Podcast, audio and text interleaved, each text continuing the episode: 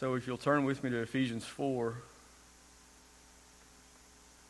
and stand if you're able, where it says, I therefore, the prisoner of the Lord, beseech you to walk worthy of the calling in which you were called, with all lowliness and gentleness, with long suffering, bearing one another in love, endeavoring to keep the unity of the Spirit in the bond of peace. There is one body and one Spirit, just as you were called in the hope of our, your calling.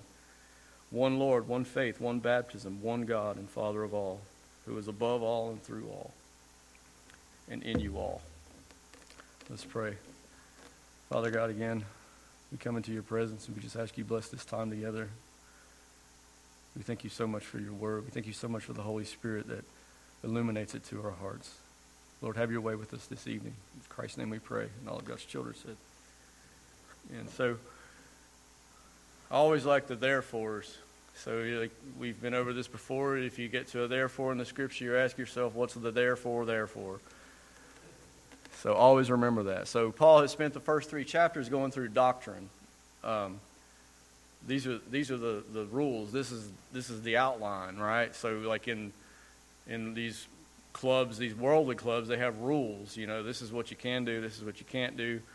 Uh, even in society, we have rules. You can't. You got. You can drive a car. You have this right to do this thing, but you have to drive within these parameters, right? You can. You can go this fast here. You can go this fast there. Try not to kill anybody, cutting them off. You know, there's rules. So we have this doctrine that Paul is going through all through the first three chapters. And then he gets to the therefore. I therefore. I therefore. So Paul introduces himself in chapter 1 and he explains redemption. He lets the, the, the church know that he's praying for them, for them to gain this spiritual wisdom. He wants them to grow in wisdom and in knowledge. Says the knowledge is the application of wisdom chapter 2, we see that salvation is by grace through faith, and all three of those uh, are gifts from God, right? So salvation, faith, and, and gra- grace and faith are all three gifts, right? We, we can't even have the faith to believe apart from God granting us faith. We're brought near by the blood of Christ in chapter 2. Christ is our peace, chapter 2. We're brought near he is the, the cornerstone in the household household of God. If you know what a cornerstone is, that's the, the first stone that's laid in a building. It's perfectly level, it's perfectly straight and upright. Christ is our cornerstone to the, to the, the church, the saints being the foundation. Chapter 3, we have this mystery, uh, this mystery of salvation that was granted to the Gentiles, right? So thank God for that. Um, the purpose of the mystery is that we have access to the Father via Christ's finished work on the cross. So this application of mysteries is, is being grounded in love. So we have all this this doctrine. We have all these these things that have occurred and, and have been explained through the first three chapters. So Paul says, I therefore, the prisoner of the Lord. Now Paul was in prison when he wrote this, so this has kind of a double meaning. Uh, he was literally in prison, and, and and he's also a prisoner of Christ. He's a prisoner to the Lord. He, he is obedient uh, as, as someone who is, is captive to something. You know, we have that, um, the uh, semi Pelagian Arminian will tell you that God is a gentleman and he would never force his will uh, on anyone, and they would never, God would never uh, he would always, you know, you, you have this, you have to come to him, and he would never force himself on anyone. It's like if you ever read anything that that Paul's been through, you know, he's on the road to Damascus, and um, the Lord appears to him, and he says, "Why, you know, why are you kicking against the goads?" And that has a deeper. You know, if you ever thought, you know, we read that and we don't understand like kicking against the goad. So like you, you have to goad an animal to get it to do what you what you want it to do, or a donkey. Um, so basically, the Lord is appearing to Paul, and he's like, You look, you dummy, or dumb donkey, or, you know, that other three letter word that goes along with that. He's like, Look, dummy, why are you kicking against the goad? So that leads you to believe that Paul had must have had some kind of convic- conviction, right? So the Lord had been working on him, and Paul's ignoring. He's like, Nope, not having it. I'm going to kill some Christians on the road to Damascus. I'm going to keep doing my thing, right? So he says, as a prisoner of the Lord, right? Held captive, beseech. The Greek is parakaleo. It means to call to one side, to exhort, for instruction, comfort. It's, it's the same word we have for the paraclete, which is, is, is used for the Holy Spirit, the, the helper that Christ promised. So it's along the same lines as that, this help. Beseech, parakaleo. Since I've given you this doctrine in the first three chapters for, for, for, you to, to listen to what I'm getting ready to say, therefore, I beseech you. So that's what the therefore is there for. Look, this is what's going to happen. To walk worthy of the calling in which you were called. The King James Version says, instead of calling, it says vocation. We all know what a vocation is. We hear vocational schools. You go to learn how to do something, right? So this vocation, to me, it has a, a stronger meaning. Um, but we've heard that, you know, people say, well, you, you know, you, he's been called to the ministry, or I think you found your calling. A vocation kind of lends to the fact that it's something serious, right? Like, I have to do this. Um, so work, walk worthy of this vocation in which you were called. I think that drives it home a little more. Paul is, is exhorting us to walk worthy of this, this Christian calling. You're a Christian, act like it, right? AKA little Christ. We're little Christ. We're, we're supposed to be like, as like Christ as humanly possible. Like Paul, it's implied that we're all slaves to Christ. He is our master. Act accordingly. We have this lordship salvation kind of controversy, right? People want to accept Jesus as Lord, right? Or uh, Savior. They don't like the idea of Lord. They, well, you just accept Him as your Savior first, and then maybe along, the, you know, some somewhere down the road you can accept Him as Lord. Um, I'm reading a book. I think it's called Christ the Lord. It's going over the two different um, schools of thought, meaning that so you can't have Christ as your Savior if He's not your Lord. They're, they go hand in hand. There's no, I'll take a little bit of Jesus, enough to get me out of hell, but I want to live how I want to live. It doesn't really work that way. So to walk worthy of that calling is to walk in Christ's footsteps, literally. You're children of the Most High God. Act like it.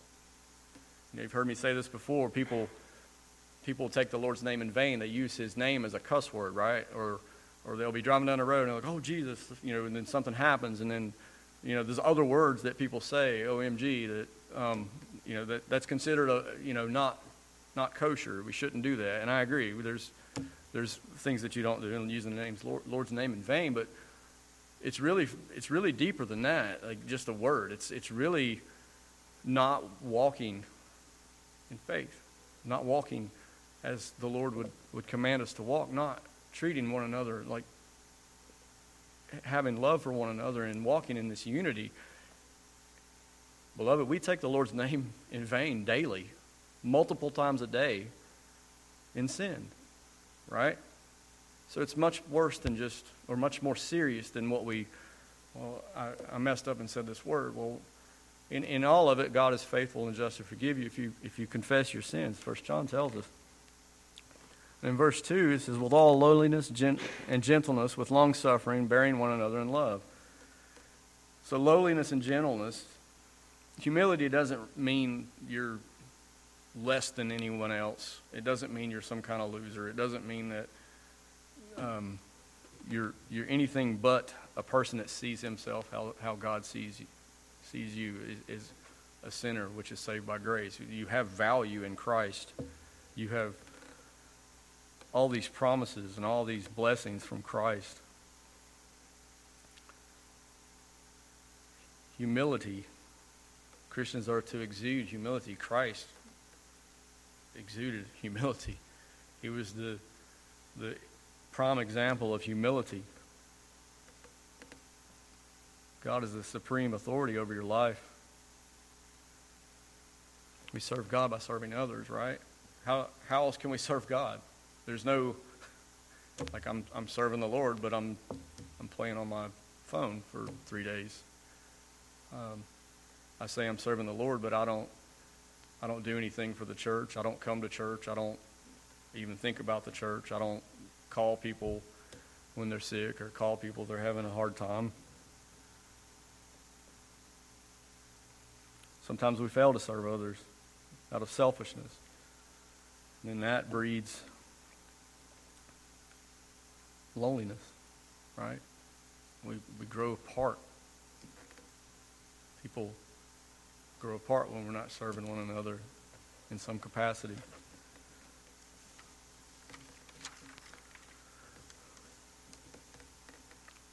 Lowliness and gentleness are power under control. I read a story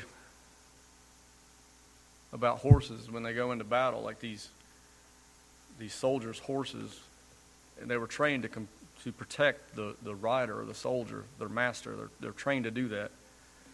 But at the same time, they were under the control of the master. So this, they have these horses have all these power. They could kill the guy that's riding them. They can kill whatever's in front of them by stomping them to death. But they are in complete control of their master, their rider. Power under control.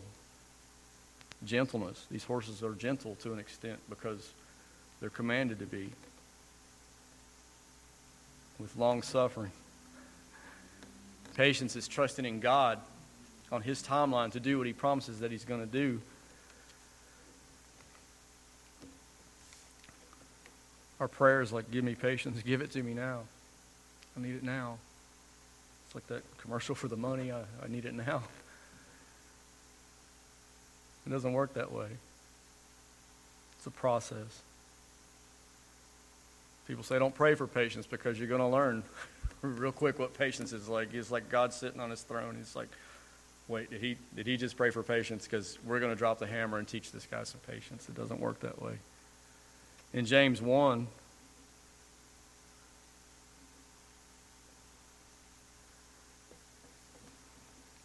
verses 2 through 5 says, My brethren, count it all joy when you fall into various trials, knowing that the testing of your faith produces patience, but let patience have its perfect work, that you may be perfect, complete, lacking nothing. If any of you lacks wisdom, let him ask of God, who gives to all liberally and without reproach, and it will be given to him. But let him ask in faith, with no doubting, for he who doubts is like a wave of the sea, driven and tossed by the wind. For let not for not, let not that man suppose that he will receive anything from the Lord. He is a double minded man.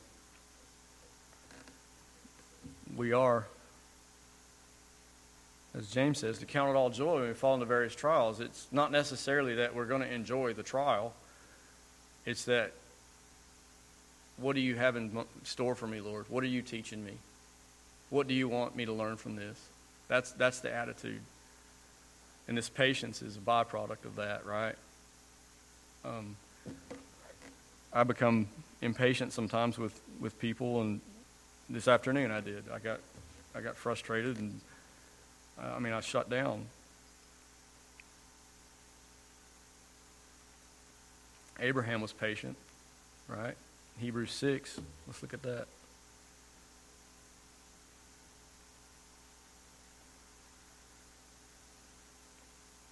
Verse 13 says, For when God made a promise to Abraham, because he could swear by no greater, he swore by himself, saying, Surely blessing I will bless you, and multiplying I will multiply you. And so, after he had patiently endured, he obtained the promise. This is Abraham. Noah was told to build a, a big boat. You know, his father was like, What's a boat? Nowhere near water. Wasn't didn't make any sense. And then it came to fruition when the flood came. He's like, oh, that's what the boat was for. I see now. But patience. Moses waited 40 years to be able to go deliver Israel from Egypt. It's a long time. And patience is waiting for God to act on his timeline. That's what's best. All these things that we go through are uncomfortable. Romans 8:28, we all know that. It's working all things together for good. Continually. No matter what you're going through, it's, it's ultimately for our good, for God's glory. And our, our good and God's glory are synonymous. Do you realize that? It's, it's the same thing. Whether we, we want to glorify God in what we say and what we do, but he redirects that glory in blessing. Even, even the most devout atheist is a, is, a, is a beneficiary of God's glory in common grace. He's glorified in that. He even says, I made some vessels to honor, some to dishonor. God will be glorified. We're put here for no other purpose than to glorify God. And then it, it's reciprocal, it's, it's redirected right back at you. Somebody asks you why you glorify God, it's in my best interest. Most of all, it's because He's worthy.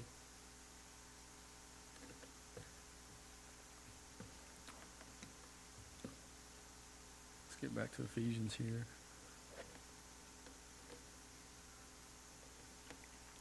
It says, endeavoring to keep the unity of the Spirit in the bond of peace, verse 3. So these char- characteristics build unity lowliness, gentleness, long suffering. It's the segue of unity. Like so, all these things produce unity. It's then kept in the bond of peace via the Spirit.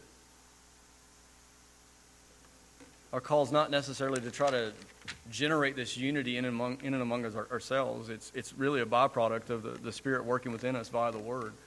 H.B. Charles said, it's, it's the will of God to use the Word of God. Wait a minute. It's the, it's the will of God to use the Spirit of God through the Word of God to make us like the Son of God continually. Then it's manifested in serving one another. Unity is the glue that holds the church together, right? The mortar, the mortar in the building. That's unity. The fruit of the Spirit inevitably makes unity a reality. It's natural. Not to be forced. It can't be forced. We can't do it on our own. We can try. Verse 4 says, There's one body and one spirit, just as you were called, and one hope of your calling. One body.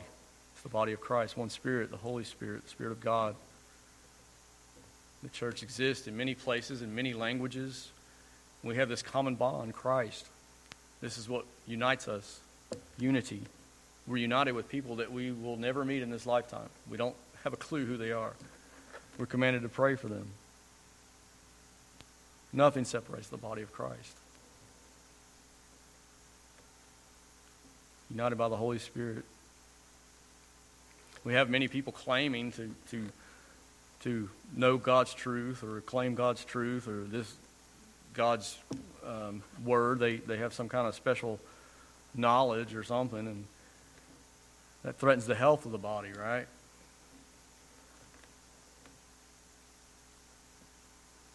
Have people tell me I have this gift or that gift, and they turn out to be nothing more than a headache.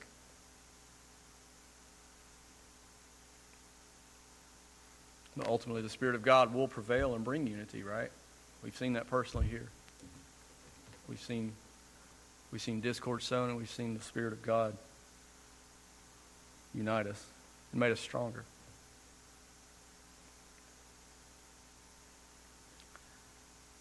Verse 5 one, one Lord, one faith, one baptism. Receive our marching orders from one Lord, Jesus Christ. He died and rose again to reserve that right. Any other lords with a promise of salvation will not deliver. He just said, it's only by Him that you can come to the Father. It's always a works based salvation, right? It's like if you do X, Y, and Z, you can inherit kingdom of God. That popular word, Oprahism, as long as you're sincere, you'll get there. Just believe something. All roads lead to God. It's not so. In being united, we can never be divided through Christ. The glue. Verse 6 says, One Father, one God and one and Father of all who is above all and through all, and in you all. The last element of unity God the Father. This ties uni- unity to its Jewish heritage, right? It goes all the way back. Only one God is to be worshiped. One God unites the church. This calls us to practice unity as we live together and demonstrate this unity to the world. Like if the world sees discord within the church, it causes doubt, right? Like, why would I do that? These people are crazy. They, they can't even get along with each other. You know, you can ask you can ask anybody that served food on a Sunday what Christians act like. You think they're any better among the, the people that they worship with? Probably not. If they are, they're just putting on airs. We spit in people's faces sometimes. Uh, and I, am I'm not saying everybody does that, obviously. Some people, it's just on Sundays, you, you see that more often. And, and they feel like they feel like you owe them something because they're a Christian. I'm a child of God. Hear me roar. It doesn't work that way. That's not that's not humility. I had one lady. I guess they went to a church up the hill there, and I, I was I had a kidney stone, and I was at work. I was in a lot of pain, and she said, "Well, come to our church, and I'll pray for you." And I was like, "Was that a prerequisite for you to pray for me?" I mean, I don't understand. Like most Christians would just pray for me anyway because that's what we do. You know, I thought we were united. We can't be united if I don't go to your church, apparently, you know. Um, in love. Love is this supreme ethic. You know, Hebrews, or, uh, yeah, it's Hebrews 13.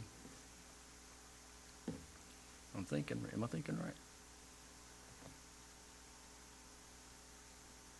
Or is it 1 Corinthians 13 I'm thinking of?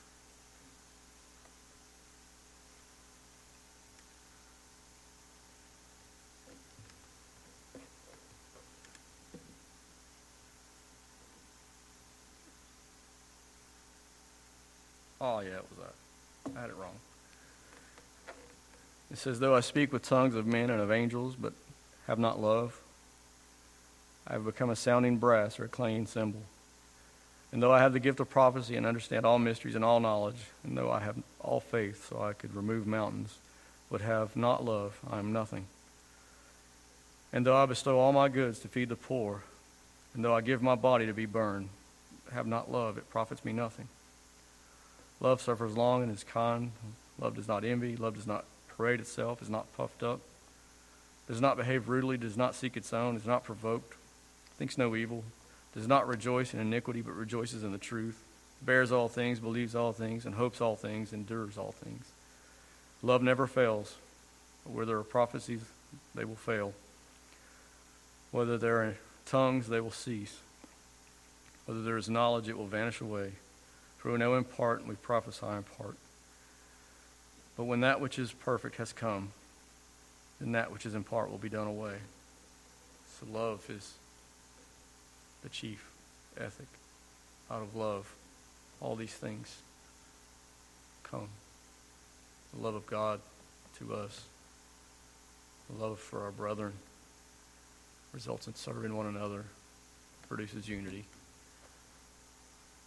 Like I said, if I wanted to leave one thing for us next year, is to remain united. And I think we do a pretty good job. But I just wanted to have a reminder for us, especially myself. Let us pray. Our merciful Father, as we come before you, we thank you once again. We thank you for this body of believers that are united in Christ, and we pray for other bodies of believer, believers united in Christ around the world. We just pray your blessings over the next year. Lord, lead us and guide us. Let us be patient. Let us wait on you. And most of all, let us bring glory and honor to you. It's in the precious name of Christ we all pray, and all God's children said.